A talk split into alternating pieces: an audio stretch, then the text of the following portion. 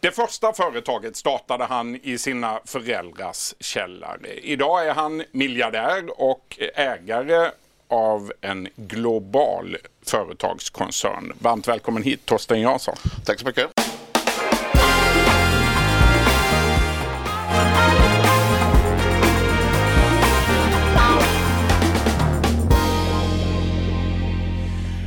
Vi ska börja med den här historien om din Ferrari. Det hände ja. i Stockholm, det var i somras, du parkerade den någonstans och du kommer ut till bilen efter en stund, tror du, men den är borta. Ja. Vad var det som hade hänt? Och, eh, nej, det är otroligt pinsamt, jag skämdes extremt mycket. Du var väldigt jag snabb alltså... på Facebook och skrev bilstöld. Ja, men man blir arg när någon har tagit ens bil och det var ju den enda logiska förklaringen jag kom på. Det var att de var stulen. Mm. Så jag polisanmälde och la ut det till massa kompisar så flera stycken som säljer den typen av bilar och efterlyste den på Facebook. Och det roliga var att jag fick ju tips och vi följde ju bilen till Jönköping och sen till Helsingborg och sen ner i Danmark och i slutet mot, på väg mot Tyskland. Då.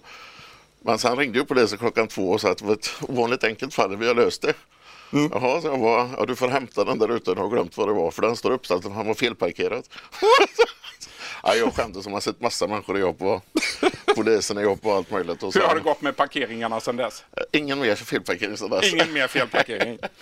Du Torsten Jansson, vi ska backa tillbaka lite i tiden nu. Eh, hur gammal var du när du startade företaget i dina föräldrars källare? Då var jag 19 år. Mm. Varifrån fick du idén? Jag började jobba på ett mejeri och jag insåg väldigt, väldigt snabbt att stå och lägga på mjölkbackar resten av livet, det kommer inte jag att fixa. Och sen såg jag helt enkelt en annons om skrintryckeri där man kunde trycka tröjor, olika textil. Och eftersom jag hade idrottat väldigt mycket så är det mycket kontakt med föreningar så att jag köpte en sån här liten maskin och så började jag sälja till föreningar från början. Och det gick bra? Inte i början. Inte i början? Nej, det tog väl eh, vad tog det? Fyra år innan man, fyra, fem år innan man kunde ta ut en vettig lön. Så jag försörjde mig faktiskt som borgarbrandman och ordningsvakt under några år där i kombination med det här. Du, eh, du växte upp i eh, Dingle i mm. Munkedals kommun. Hur var din uppväxt? Den var kul. Jag spelade ju nästan bara pingis. Förutom nästan all ledig tid var det pingis som gällde. Mm. Eh, men jag hade det var tryggt och bra och, och roligt. Båda dina föräldrar var lärare. Ja. Men för egen del valde du, precis som jag, tvåårig social linje på gymnasiet. Hur kunde du välja en sån linje med två föräldrar som är lärare? Det, det var en kompromiss kan man säga. Mm. För det är väl en av de enda stora konflikterna jag har haft med mina föräldrar. Eh, de ville ju naturligtvis att jag först skulle läsa tre eller fyra år på gymnasiet och sen vidare till universitet. Och min inställning var ju noll år. Var du skoltrött eller var det så att du jag snabbt var, ville jag ut? Var, jag var 15 och helt övertygad om att jag skulle bli pingisproffs. Vilket ah. sprack inom ett år efter det. Men, Men det var noll år, noll år, plus, noll år plus två år. Eller två, noll år för mig, fyra för dem, genom två, det blir två. Så det fick bli en kompromiss som alla accepterade. Men du drömde då om att bli pingisproffs. Och du ja. var ganska duktig. Du var lovande i pingis. Ja, men inte så duktig. Inte så duktig. Det, det var... När, man slutar drömma i verkligheten så tänkte man lika bra göra något annat. Du, jag ska återkomma till det där med pingisen om en liten stund. Men du var 26 år gammal när du blev eh, pappa för första gången. Sen eh, ramlade det på. Det kom tre mm. barn till. Idag är du fyra barns mm. pappa. Mm.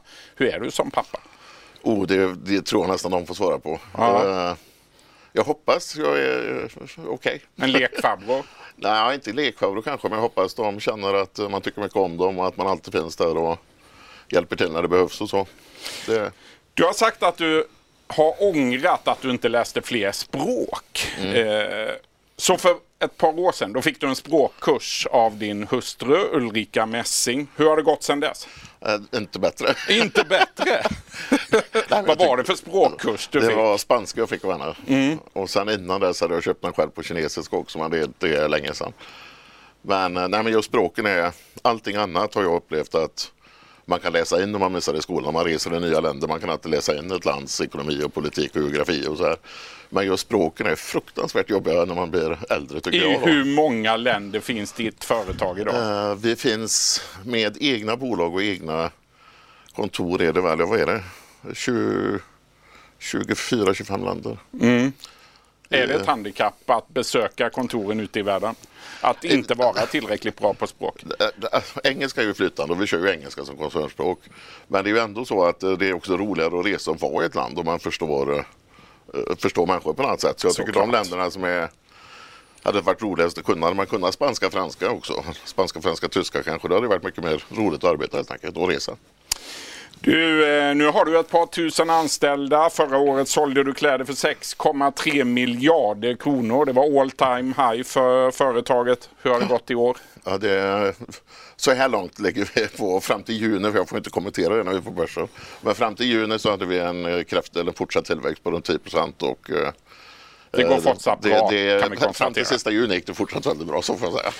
Du, eh, vi ska prata också om din största tabbe i livet. Du har sagt att det var när du för sju år sedan sålde två bilar. Och då ja. är vi tillbaka i det här Ferrari-intresset. Varför var det en tabbe att sälja dem? Ja, det var två väldigt speciella bilar, en F50 och en Ferrari Enzo.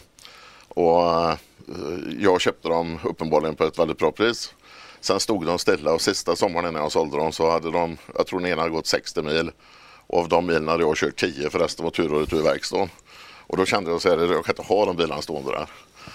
Och sålde dem och faktiskt äh, fick bättre betalt. Det sägs att du gjorde en äh, miljon ändå på dem. Ja, jag, jag täckte egentligen alla kostnader det hast, äh, kostat mig ägt dem. Mm. Men sen gjorde jag misstaget för några år sedan då att när jag var inne på en Ferrarihandlare i Frankrike, Nice, och frågade vad de var värda idag. Och då hade ju den ena gått från 7 miljoner till 22 miljoner ungefär. Enson och den andra då från, ja fick jag, 5 till 12 eller någonting. Åh herregud. Så att hade jag bara parkerat dem i garaget så hade jag då hade, du, bra. då hade du suttit på en 20-30 miljoner till. Ja, faktiskt. Herregud. Du, för några veckor sedan, då var det tio år sedan du gifte dig med mm. Ulrika Messing. Mm. Har ni firat? Ja. Hur då? Eh, Brasseriet 1742 i Kosta.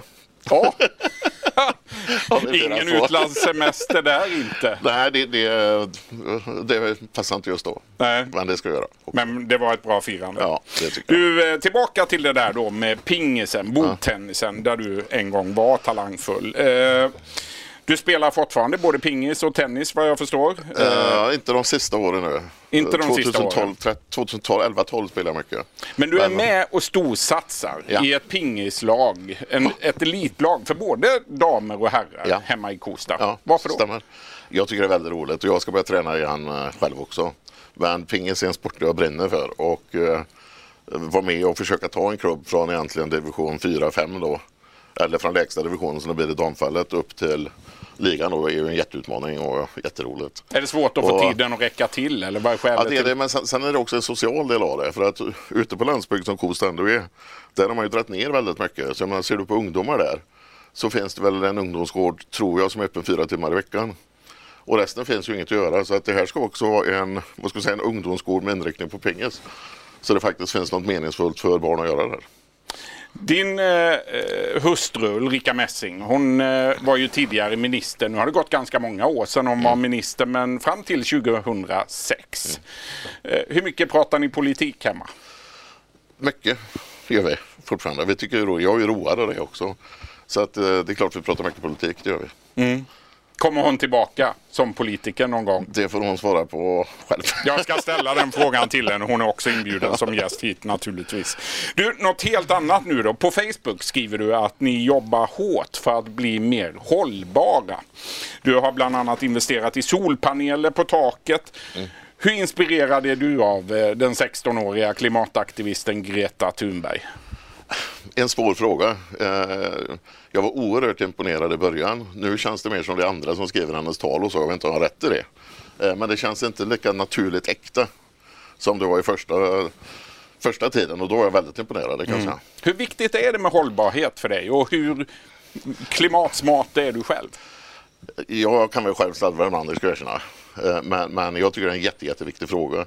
Och jag tror inte heller vi får ett sam vad ska jag säga, hållbart samhälle innan hållbarhet faktiskt är lönsamt. Och där är vi ju inte riktigt idag utan de flesta av de satsningar man gör de går ju faktiskt ekonomiskt inte ihop fortfarande. Och där tror jag det måste vara en förändring om man ska skapa ett hållbart samhälle. Men jag tror det är helt nödvändigt att man gör det.